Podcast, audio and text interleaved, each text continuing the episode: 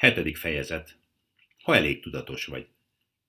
Ha lenne elég tudatos figyelmed, vagy mondom máshogy, ha elég tudatos lennél és tudnád, hogyan kell irányítani azt, akkor dönthetnél az előbb említett négy dologról.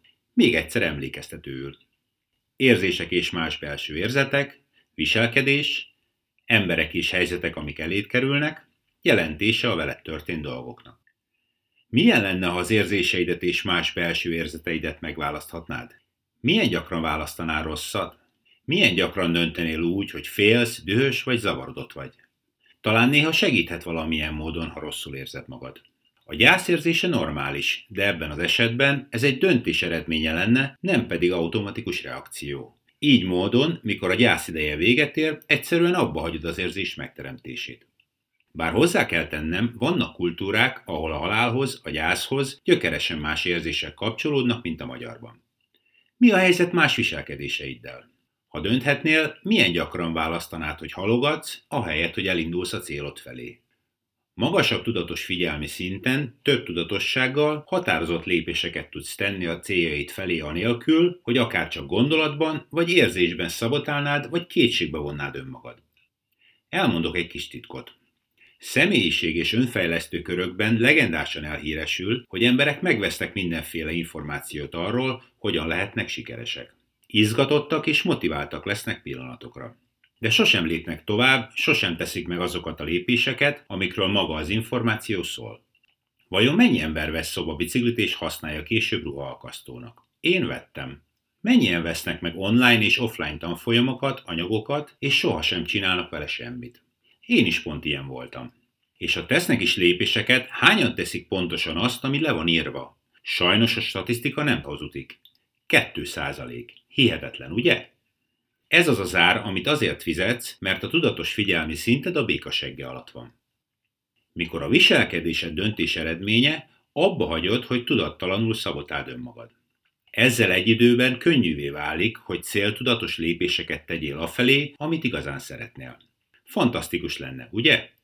Ha a viselkedése döntés eredménye, milyen gyakran viselkednél úgy, hogy később megbánd? Megennéd azokat az extra fánkokat? Kiabálnál a partnereddel? Vagy néznél értelmetlen műsorokat ahelyett, hogy a céljaidon dolgozol? Minél magasabb a tudatos figyelmi szinted, annál inkább dönthetsz az életed dolgai felett, ahelyett, hogy automatikusan reagálnál.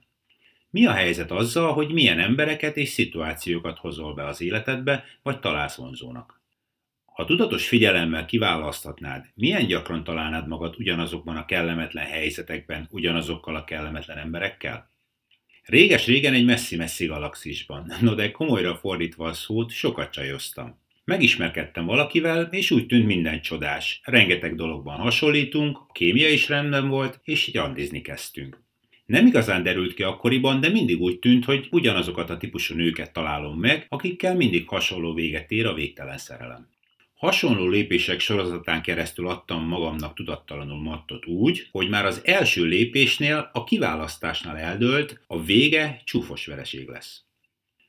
Minden kezdet ígéretes volt, azt gondoltam, hogy ő lesz az igazi. A szerelem bolondja voltam. Szerelmes voltam magába a szerelem érzésébe. Ugyanazt próbáltam, és más reméltem tőle, nem tanultam a saját hülyeségemből. Védelmemre legyen mondva, hogy halvány sem volt, hogy én vagyok a saját hóérom.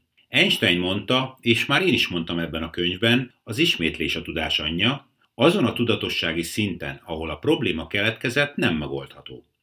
Nem láttam, és fogalmam sem volt, hogy mit rontok el. Minden partnerem máshogy nézett ki. Volt magas, alacsony, szőke, barna, mégis a történet valahogy mindig hasonlóvá vált. A teljesen különböző nők teljesen hasonlóvá váltak. A megoldás ma már egyszerű. Én azonos voltam, tudatos figyelmem teljes hiányával, ezért minden, ami velem történt is azonos maradt.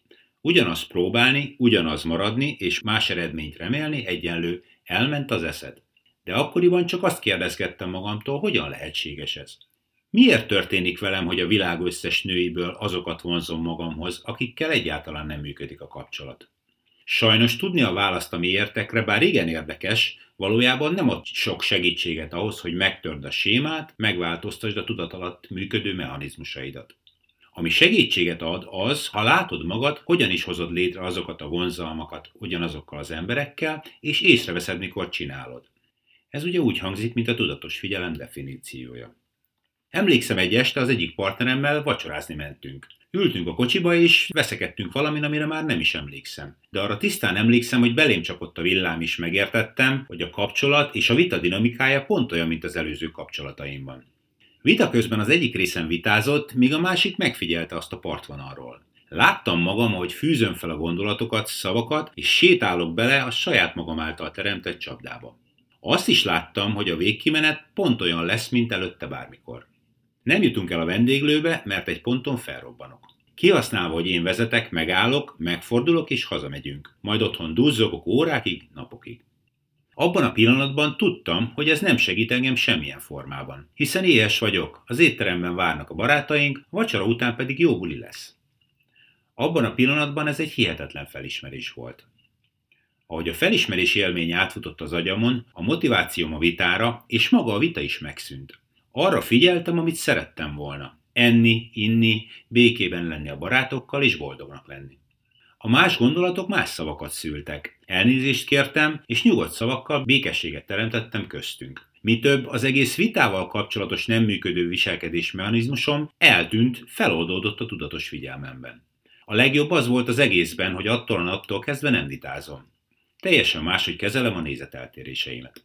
A célra koncentrálva, ami az egyetértés, egy nyugodt beszélgetés keretében osztom meg nézőpontomat, hallgatom meg a másikét, és ajánlok megoldást a nézeteltérésre.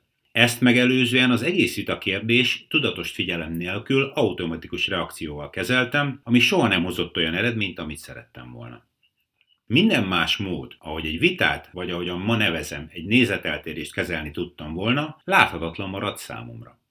Megfigyelve az automatikus reakcióimat tudatos figyelemmel, kiszabadított a reagálás bértönéből, és az egész vitával kapcsolatos gondolatiságom megváltozott.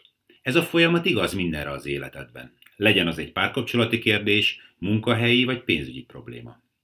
Te vagy az, aki tesz valamit a tudatos figyelmeden kívül, ami azt okozza, hogy az adott helyzet kialakul. Ez a valami ad bizonyos impulzusokat a másiknak a szituációban, ami beindítja az ő nem működő sémáit, kialakítva ezzel a totális káoszt.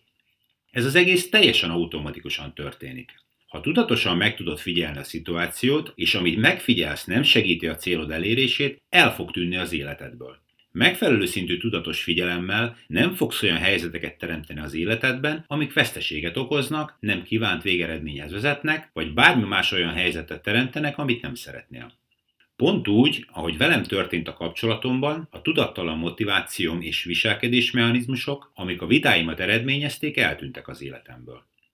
Az élet mindenféle helyzetek összessége, ezt te is tudod. Tudattalanul mi mind kezeljük ezeket a helyzeteket valahogy. Ki így, ki úgy, ki sikeresebben, ki kevésbé. De ha szeretnéd, tudatos figyelmed lehet a kulcs ahhoz, hogy az életnek nevezett helyzeteid úgy legyenek kezelve, ahogy akarod, és mindig, ismétlen mindig azt az eredményt kapd, ami segíti a céljaid elérését. Végül kellő szintű tudatos figyelemmel az értelmezése annak, hogy mi történik veled, szintén a te döntésed eredménye lesz. Talán sosem gondoltad ezt át, de valójában folyamatosan címkézed, más szóval jelentéstartalommal ruházott fel a körülötted lévő világot, mindent és mindenkit beleértve. Azt tudnod kell, hogy valójában semminek nincs beépített jelentése. Bár társadalmilag egyetértünk bizonyos dolgok jelentésében, mégis minden jelentés kívülről adódik hozzá a világ minden jelenségéhez. Ha többet szeretnél tudni erről, kérek olvasd el a Hogyan adjunk értelmet az életünknek, avagy a 42 létrejött a című írást sorsügynökség.hu per hogyan adjunk értelmet az életünknek. Gyakran a jelentés, amit a jelenségekhez kapcsolunk, nem igaz. Még akkor sem, ha mi azt feltételezzük. Minden jelentéstartalom, főleg azok, amik negatív kifejeződésűek, például képességhiánya vagy bukás lehetősége, önbeteljesítő jóslatokká válnak. Például ez az eredmény azt jelenti, hogy nem vagyok elég okos. Ez a válasz a másiktól azt jelenti, hogy senki sem törődik velem. Ez a hiba azt jelenti, hogy sosem leszek sikeres, és így tovább. A jelenségekhez kapcsolt jelentéstartalom lehet segítő vagy ártó. Az igazság az, hogy semmi sem jelent semmit, míg te el nem döntöd, mit jelent. Mikor tudattalanul és automatikusan kapcsolunk jelentéstartalmakat a jelenségekhez, úgy tűnik, mintha azok szerves és igaz része lenne. Így összekapcsolva a kettőt, elszenvedjük ennek következményét. Ha a jelentés tartalom nem segítő, hanem korlátozó, a létrehozott eredmény nem juttat minket közelebb a célunkhoz. Tegyük fel a következő történik veled. Vonzónak találsz valakit, de azt a valakit nem érdekled. Üzleti vállalkozásba kezdesz, de elfogy a pénzed és be kell zárnod. Jelentkezel egy állásra, de más valaki kapja meg. Ha ezekhez az esetekhez azt a jelentéstartalmat társítod, hogy ez azt jelenti, hogy sosem lesz kapcsolatom, ez azt jelenti, hogy sosem leszek sikeres, ez azt jelenti, hogy a dolgok összeesküdtek ellenem. Az elméd meg fogja találni a módot arra, tudattalanul választva olyan embereket és szituációkat, hogy igazolja ezeket a képzett társításokat. Megfelelő szintű tudatos figyelemmel más, téged segítő, a célodat támogató jelentéstartalmat kapcsolhatsz a vele történt eseményekhez. Jelen példánknál maradva. Ez azt jelenti, hogy nem vagyok az esete. Ez azt jelenti, hogy a képességeimhez jobban passzoló üzletet kell választanom. Ez azt jelenti, hogy ez a munka nem nekem való. Egy kis okolás és projekció csak a vicc kedvéért. Ez azt jelenti, hogy egyébként is szőke volt. Ez azt jelenti, hogy a rendszer szar. Ez azt jelenti, hogy a főnök egy hülye lett volna. Tegyük félre most a viccet. Mikor a tudatos figyelmi szinted megemelkedik, mert megfog, ha folytatod az utazást, amit a sorsügynökséggel elkezdtél, akkor a történetekhez kapcsolt jelentéstartalom választásod eredménye lesz, és azt fogod választani természetesen, ami jó neked. Bárhogy is nézel a dolgokra, a növekvő tudatos figyelmet jelentőségteljesen és mindenképpen pozitívan változtatja meg az életed. A liftbeszédem. Most, hogy érted a tudatos figyelem fontosságát, szeretném veled megosztani a liftbeszédemet. A liftbeszéd, ha esetleg nem tudod, egy olyan magyarázat azzal kapcsolatban, mivel foglalkozol, amit egy rövid, közös liftben eltöltött idő alatt el tudsz mondani. Mikor megkérdeznek, hogy miről is szól a sorsügynökség, ezt szoktam mondani. Van egy eszköz, a holografikus szinkrohang, ami nagyban megnöveli a tudatos figyelmi szinted viszonylag rövid idő alatt. Ez a tudatossági szint azokéhoz az emberekéhez hasonlít, akik több órát meditáltak naponta évtizedekig. Itt a vége. Ha még van időm, így folytatom.